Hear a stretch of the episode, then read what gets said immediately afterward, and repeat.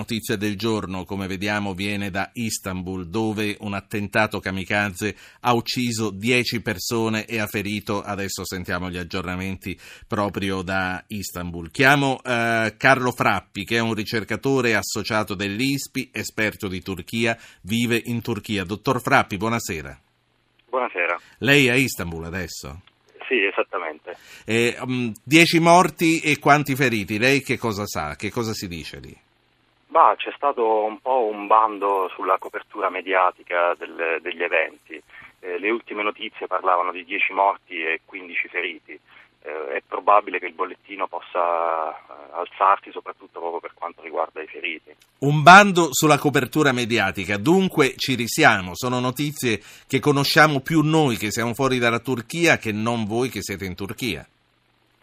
Ma eh, le notizie comunque sia circolano e l'atmosfera sicuramente è piuttosto tesa, era tesa già prima evidentemente della, dell'attentato odierno, ma lo è a maggior ragione dopo quello che è successo questa mattina nel cuore della città, insomma, l'attentato ha colpito eh, uno dei simboli della città, ha colpito non solo eh, turisti stranieri, ma ha colpito, se vogliamo, un comparto turistico che per il paese tutt'altro che rilevante come, come fonte di, di, entrate per le, per le casse Infatti, quello che mi chiedevo appunto è se era un attacco alla Turchia, se era un attacco alla, all'economia della Turchia, all'economia del turismo, la Moschea Blu è la prima che si va a vedere quando si arriva a Istanbul da turisti, o se è un attacco alla Germania. Viene da chiedersi a questo punto, visto che nove dei dieci eh, morti sono tedeschi, se l'attentatore suicida abbia scelto una compagnia di turisti di tedeschi per andarsi a fare saltare. Lei che cosa ne pensa?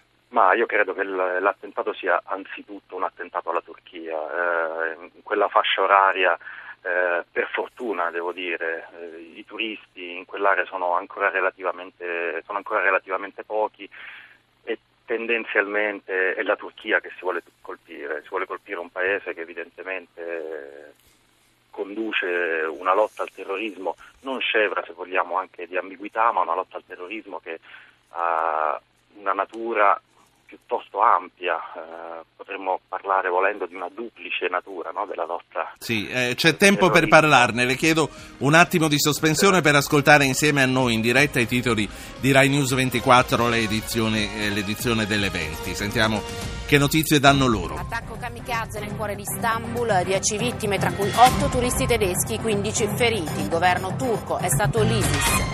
A quarto il Movimento 5 Stelle espelle il sindaco, ma lei resiste e annuncia non me ne vado. Il Premier Renzi fa bene. Un giovane di 19 anni è morta all'ospedale Cardarelli di Napoli poche ore dopo un aborto volontario. Il ministro Lorenzin manda gli ispettori. Benigni Show in Vaticano alla presentazione del libro intervista di Papa Francesco, tante risate e la rivelazione da piccolo volevo fare il Papa. Al Festival di Sanremo arriva Gabriel Garco, accanto a Conti anche la musa Vabbè, di Sorrentino. Il festival ci sarà tempo di vederlo. A proposito degli ispettori negli ospedali, mi, mi chiedevo se siano stati eh, già comunicati i dati dell'ispezione nei quattro ospedali dove sono morte eh, durante il periodo natalizio quattro mamme. Ci informeremo e ci torneremo nelle prossime serate. Invece ora eh, stiamo, stiamo in Turchia, stiamo a Istanbul con Carlo Frappi che è un esperto di Turchia, ricercatore ricercatore associato dell'ISPI, anzi chi voglia intervenire su questo tema è pregato, è invitato a farlo subito, anche con delle esperienze di viaggio in Turchia, se ce n'è da raccontare, chi, mandando un messaggio col suo nome al 335 699 2949. Dunque, stava dicendo sicuramente è l'ISIS e sicuramente è stata, attacca- è stata attaccata la Turchia, il governo di Ankara, perché nonostante le ambiguità comunque l'ISIS è nel mirino della Turchia. Ho sintetizzato bene quello che ha detto detto. Assolutamente, lo è tanto più a partire da, da quest'estate quando con una nuova svolta di politica estera la Turchia ha dato pieno sostegno logistico alla coalizione anti-ISIS, quindi ha dato la disponibilità del proprio spazio aereo, delle proprie eh, basi aeree per gli attacchi da condurre oltre confine ed è una Turchia che evidentemente ha già pagato un prezzo molto alto eh, per questa svolta eh, diplomatica rispetto alla, alla, situazione in Siria, non scordiamo l'attentato di ottobre eh, ad Ankara, ed è una Turchia che in qualche modo però ha anche mostrato il pesante rischio in qualche modo di introitare quella che è l'instabilità che è al proprio confine meridionale, un confine piuttosto lungo, il confine con la Siria è qualcosa come sì. mille chilometri, qualcosa in meno di mille chilometri. Eh, l'ha già introitato e anche qui bisogna, non possiamo non, ri, non ricordare la, l'attentato terroristico sempre perpetuato dal, dallo Stato islamico a Soruc in luglio che fece altri 32 morti tra militanti curdi, quindi in qualche sì. modo eh, come dire, un, una Turchia che rischia di portare a casa, eh, portare dentro i propri confini una guerra che sul campo si gioca molto evidentemente tra certo. fondamentalisti islamici faccio, e curdi. Faccio parlare un ascoltatore eh, che ha mandato eh. il suo nome al 335 699 2949, fatelo anche voi. Francesco Roma, buonasera. Sì, buonasera dottor Ruggero Po, è un piacere parlare con lei la seguo da quando era a radio anch'io. Sì. Dunque, la mia, la mia, osservazione è molto semplice, in parte eh, mi ha anticipato lei. È casuale questo attentato in Turchia o mm, il fatto che siano stati colpiti dei turisti tedeschi possa centrare qualche cosa? La seconda cosa che volevo dire molto rapidamente, in base a, al fatto che questi kamikaze si fanno saltare in nome di Allah, eccetera, eccetera, insomma, perché non fare in maniera tale che, questa è una mia considerazione, può, può sembrare assolutamente anche eh, forse esagerata, in maniera tale che questi personaggi sappiano che possono andare incontro anche delle ripercussioni ai propri familiari, cioè è possibile che io in famiglia, se ho mio figlio, mio fratello, mio genero, chiunque sia, eh, che si dedica a queste cose. Lei dice, lei dice, che noi eh, colpiti ci dovremmo, rivendi, dovremmo rivalerci no, fare, sui loro familiari? Fare, fare, in maniera tale che loro sappiano che possono anche essere, possono andarci in mezzo anche dei familiari, perché io non credo con tutta la buona fede che ci sia da parte di qualcuno di questi che non sappiano assolutamente che il proprio figlio, il proprio fratello, il proprio parente vada incontro sì. A queste cose qua. Insomma, ecco, ripeto, può sembrare esagerato, ma secondo me è un qualcosa che forse mh, potrebbe capito. essere tentato insomma in un certo Ho senso. capito. Ecco. Grazie La Francesco. Molto, grazie a grazie lei. A lei. Mh, molti, molti complimenti. Grazie, ci sono anche Alessandro e Mauro. Alessandro, buonasera. Buonasera Ruggero, ma volevo fare un'analisi sull'ambiguità dei rapporti tra Europa e Turchia. Eh, recentemente per eh, tenere buona la Turchia, per, tener, per, fare tenere lì i profughi, l'Europa ha offerto 3 miliardi e con la promessa di entrare poi della Turchia nell'Unione Europea. Io dico che questo sarebbe un grave errore perché la Turchia non deve entrare a far parte dell'Unione Europea perché non, non fa parte del nostro costume e soprattutto non c'è una democrazia compiuta, gli oppositori vengono fatti fuori e non c'è la laicità e anche la donna assolutamente ha un ruolo marginale. Quindi Gra- sì. eh, io critico la, la, Merkel e gli altri leader europei che eh, cinguettano con la Turchia solo per fini elettoralistici. Grazie Alessandro. Mauro Grazie. da Mestre, poi torno al nostro interlocutore in Turchia. Mauro, buonasera. Buonasera signor Po, intanto la ringrazio perché per la sua trasmissione io ogni sera quando torno a casa mi faccio una certa cultura. Sì. Poi e, volevo... e, poi le facciamo compagnia, che è ancora più importante. ecco. Dica. E poi volevo eh, testimoniare la mia esperienza. Io ogni anno sto andando in Turchia, nel sud della Turchia, e conosco diverse famiglie di Istanbul benestanti, e diciamo quelle più integraliste, quelle più osservanti. E la Turchia sta attraversando un momento veramente delicato, ma all'interno fra di loro, perché ci sono come due fazioni. Da una parte le persone diciamo, che aspirano alle ambizioni di noi occidentali ed altre che sono sì più rimaste alle tradizioni musulmane.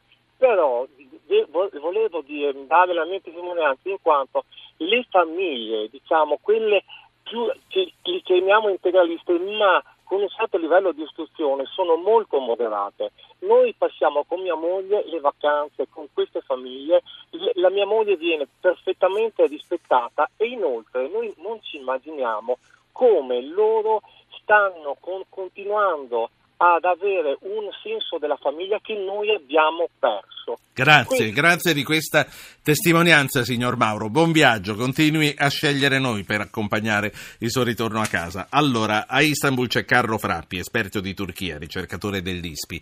Che cosa ne pensa delle, delle cose che ci hanno detto questi ascoltatori? Di Alessandro che dice mai la Turchia in Europa, per carità, è una democrazia non compiuta. E Mauro che invece dice attenzione che sono persone... Eh, moderate e poi ha sentito anche lei, inutile che glielo ripeta. Sì, no, assolutamente. Ma insomma, questo discorso di cinguettare con la Turchia è molto relativo, il processo di avvicinamento eh, della, della, Turchia all'Unione Europea insomma, non, non nasce l'altro ieri, è un processo eh, direi quasi cinquantennale se vogliamo andare a vedere le radici storiche, se vogliamo guardare invece all'apertura dei negoziati, è un processo che va avanti dal, eh, dal 2004 ed anzi io aggiungerei che eh, in qualche modo è stata proprio nella fase più genuina, mi passerà questa, eh, questa affermazione, del, del, negoziato tra Europa e Turchia, quando eh, l'Europa dimostrava ancora una buona fede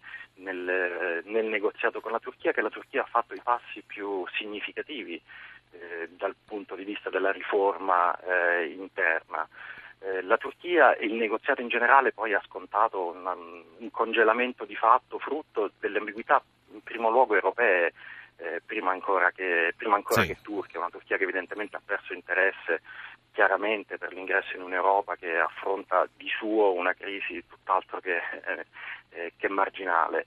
Eh, però tenere legata le, eh, la Turchia all'Europa è, un, è, evidentemente una dinamica imprescindibile, soprattutto per il peso che la Turchia ha per eh, il Senta. vicinato dell'Europa che non si può certo... L'ultima, l'ultima cosa Invece, che... ehm, sì, sì, volevo riallacciarmi soltanto a quanto diceva Mauro, se non sbaglio, eh, rispetto alle sue esperienze di viaggio in Turchia, coglieva un punto centrale, uno dei eh, ad aggiungere pericolosità ad una situazione molto delicata oggi nel Paese è proprio che eh, gli attentati terroristici avvengono in una Turchia profondamente polarizzata lungo linee sociopolitiche e se pensiamo alla questione kurda eh, anche da, su, su, linee etiche, etniche che i leader dei principali partiti d'opposizione, mi riferisco in particolare al partito Sì. kemalista eh, o al principale partito kurdo, non abbiano perso anche oggi occasione per attaccare il governo ritenuto a loro dire appunto responsabile del peggioramento della sicurezza interna e incapace di gestire proprio questa delicata situazione in cui avrebbe trascinato il paese è la dimostrazione proprio di, di questa dinamica e dei rischi associati alla polarizzazione Sì. sociopolitica. Dottor Frappi. Con un sì o con un no, mi dica, se io le chiedessi è il momento di venire a fare le vacanze in Turchia, è il momento di venire a fare un weekend a Istanbul, lei mi direbbe stia a casa o venga tranquillo? Io direi venga tranquillo. Grazie, grazie a Carlo Frappi, ricercatore associato dell'ISPI. Noi